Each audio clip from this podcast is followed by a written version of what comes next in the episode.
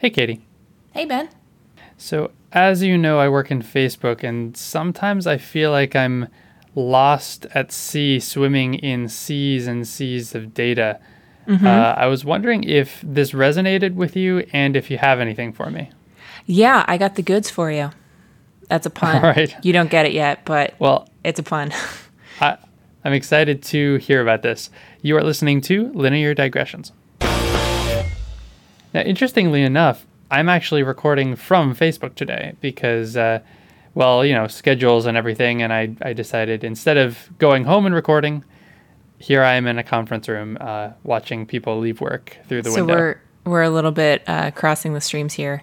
Um, yeah, so Yeah. we're talking about a project that is uh, at Google. Um, that they have a really interesting paper about the way that they organize data about their data sets. And the name of the system Data is goods. about their data sets. Yeah. Uh, so we'll we'll unpack a little bit more what that means. But I wanted to explain the pun before we lose the thread. So the pun is the name of their system is goods. Haha. Um, okay. So the problem that they the have at, at Google is, as you know, uh, you know, Google is kind of all about organizing and retrieving data. And so there's a proliferation of data sets that they have to deal with. Um, I think in this paper, they mentioned 26 billion different data sets that they would potentially have to uh, have on their radar. That is insane. And uh, although we're not talking about Facebook at all today, Facebook has the same problem of just having a lot of data. And, you know, how do you organize that? How do you manage it?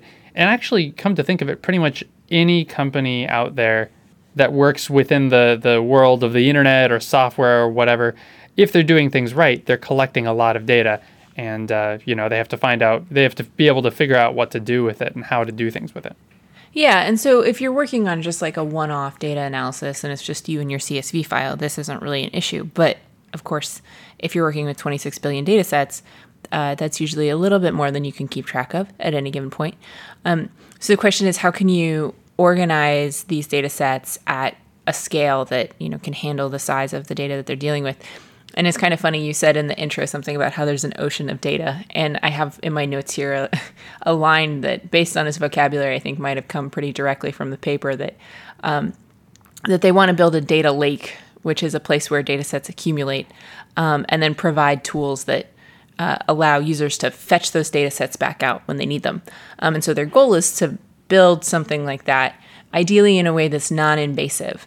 And so as the people are building and using these data sets, that they're just sort of being organized and kept track of in a very subtle way so that uh, you know the engineers don't have to actually change their workflows in a way to for example when they create a new data set they don't have to register it anywhere they don't have to add an extra line to their code to log it you know they just keep doing what they're doing and this system is kind of sitting in the background watching and gathering the information and just taking care of all of that Yeah, big picture. Um, a lot of times, if you want to organize something, you do have to do something very prescriptive and say, like, all right, anyone who wants to do this thing needs to do it in this way, right? Um, but from my experiences at Facebook, you just can't do that. You've got thousands of engineers. You just can't make all of them do things a certain way necessarily. You need to kind of set up the systems so that way they're all kind of in the same ballpark. Uh, but but yeah, you need to build systems that are both flexible and tolerant because engineers are humans too, right? Yeah, yeah. That flexibility, I think, is one of the most challenging things. And one of the ways that they sort of brought that under control, from what I can tell, I'm not an expert in this as much, but it sounds like there are these things that they use called protocol buffers. And I'm not sure that this is just a Google thing, but um, again, I'm not an expert. And it sounds like these are basically standards that they have for themselves about how the data is going to be structured. So, a simple example is if we have a piece of data about a car, like car usually has things like make and model and uh, maybe license plate number and color. And so then every time that you have a car, you have a reasonable expectation that those columns are going to show up and that you can, you know, potentially like merge data sets based on that. You can impute what kind of, uh, if you see a, a line in a database that has those attributes, but you don't know what kind of data it is, you can make a reasonable guess that it's a car. So the fact that there's a fairly limited number of these protocol buffers that tend to span a lot of the data sets, I think helps them out a lot in making assumptions about what formats the data might have. I just have to say uh, two things. First of all, protocol buffers are indeed a Google thing. Uh, they are the developer, but it's also open sourced. So really, anyone can use protocol buffers. This, this technology is open. Uh, but what, what's funny is I was actually at a wedding just uh, five days ago, and I was talking to a Google developer, and he's like, "Man, have you heard of protocol buffers?" And he starts explaining what they are and how they work and everything. It's just really funny that this would come up just a couple days later. Oh, did I get the explanation right? Yeah, yeah, I, yeah. You, you, at least as I understand them, I haven't really looked into them either, but um, but yeah, it sounds right to me. Okay, good. That's that's reassuring. There are many challenges um, besides having to handle many different protocol buffers, though. It, some of these things I hadn't even thought about, but as soon as you think about it, it makes a lot of sense. Uh, sometimes you have data sets that will be distributed over many files. I know this happened for us a lot in physics, where it doesn't make any sense to have just one file that has data in it, but instead you're going to do something like chop it up so that each file is of a reasonable size. And that if one of them, let's say, gets corrupted, then you only have a small piece of your data that has a problem. How do you take into account yeah. the fact that you know you might have a data set that's all over the place and and the heuristic answer to that is you look for data sets that usually are stored in the same place or they have similar sounding names and things like that but you want to have the um, the goods the organizational system like needs to know about those kinds of heuristics and to interpret it the right way when it sees a bunch of files that have sort of almost the same name. And that can take many forms too. Like sometimes you'll have data sets that are basically the same data but they're in different levels of processing or there's data that gets recollected every day. And so uh, you have a stack of files and each one has a different date stamp or time stamp on it. And so understanding those relationships that you can have amongst the data sets themselves is a major part of this. And I'm getting a little bit ahead of myself. Another challenge is that the data sets churn. This data is not just sitting there ambient and um, you know ready for you to crawl over it. That they said they have about a five percent churn each day. Five percent of their data gets deleted and replaced, and so Wow. Yeah. So dealing with that, like being constantly watching things and um, being able to update things very quickly when you sense them changing is also very challenging. It means that this needs to be fast. And then some of the most interesting and high level and maybe challenging questions are a little bit higher level. Things like which data sets are the most important? And what is the meaning of the data in each of the data sets? Because these are the things that I would really care about as a user, trying to have a sense of of the many different options that might be available to me if I'm looking for, let's say, a data set related to Gmail. There might be like one big data set that's really important and a bunch of other data sets that look kind of similar, but they're, you know, people's development versions of other kinds of little test data sets or something like that. You know, being able to to find sort of that central data set and return it to me quickly and not have me wasting my time clicking through everybody else's, you know, scratch space basically. So basically, trying to figure out what's important of all of these things and what's less important, so right. it can kind of rank those uh, those results. Right, and to help me once I find something that seems like what I want, give me some tools that help me interpret like what the meaning of it is. For example, uh, the protocol buffer thing I was talking about before. If we see make and model, then this is probably some kind of car data set or whatever. So there are a couple big pieces to this catalog that they've made. One is building a, a, tool that clusters or groups the data sets. So that deals with things like we have a new data set in the series that gets produced every day, or we have a data set that's distributed over many different files, that you have a, a part of goods that is ex- aware of the fact that there might be related data sets and looking for some of those relationships so you can tie things together. Another thing that uh, is really important is understanding the provenance of data. Have you ever heard this term, provenance? Provenance? Provenance. Provenance. No, I've not heard this term. Okay, this was something I used to hear in physics sometimes, but I think it's a more general term than just physics. So, provenance is the idea that you have a data set and it's kind of traveling through some kind of analysis pipeline, let's imagine. And so you have maybe the raw data, and then it gets cleaned up a little bit, and then it gets transformed, and then it gets, I don't know, maybe transformed again.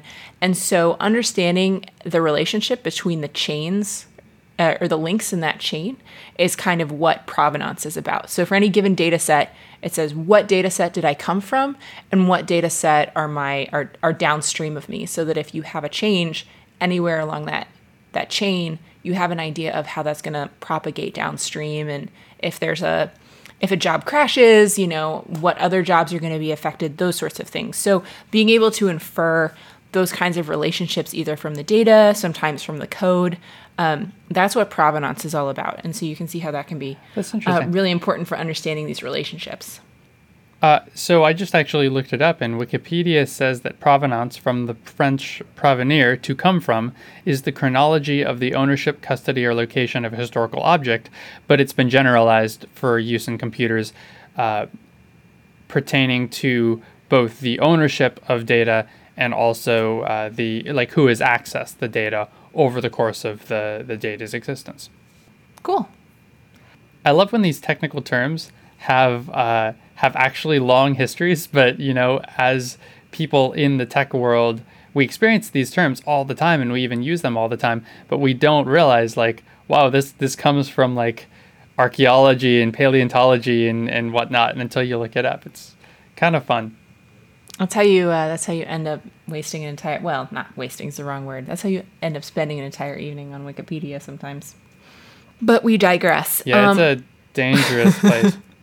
So one more thing uh, I want to add about this is is it sounds like there's also the capability within most of the Google data storage systems to attach user annotation to data sets. So you can go in and say like, oh, this is my data set for the project that I'm doing about uh, classifying different types of irises relative to each other or whatever. And that can be really helpful obviously just as like keeping notes to yourself or to other people who might use the data set.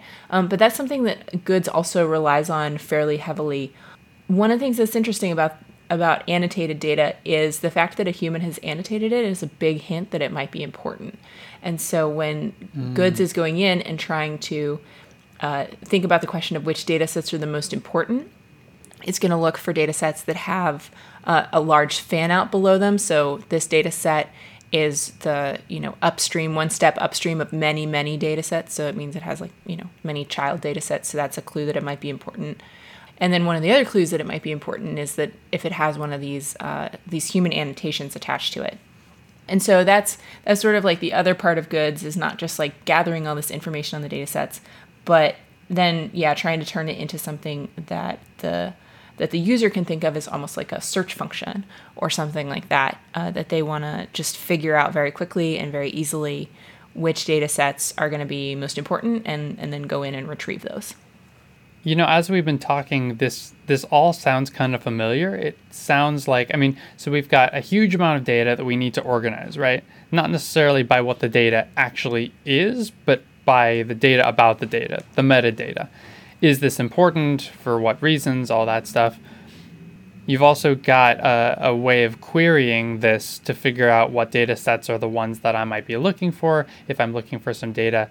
This sounds like web search but with data rather than the internet.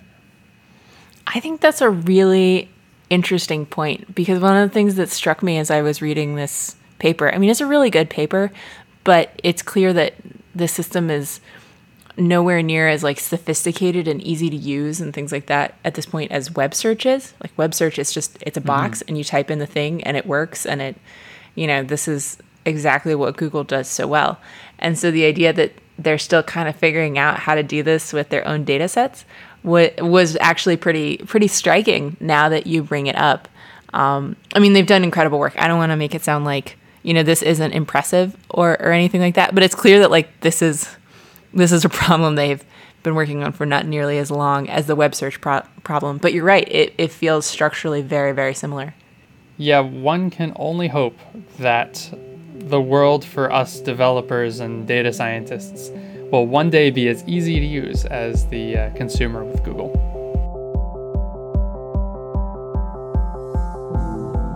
Linear Digressions is a Creative Commons endeavor, which means you can share or use it any way you like. Just tell them we said hi. To find out more about this or any other episode of Linear Digressions, go to lineardigressions.com. And if you like this podcast, go ahead and leave us a review on iTunes so other people get to listen to this content too. You can always get in touch with either of us. Our emails are ben at lineardigressions.com and katie at lineardigressions.com in case you have comments or suggestions for future shows. You can tweet us at lindigressions. Thank you for joining us, and we'll see you next time.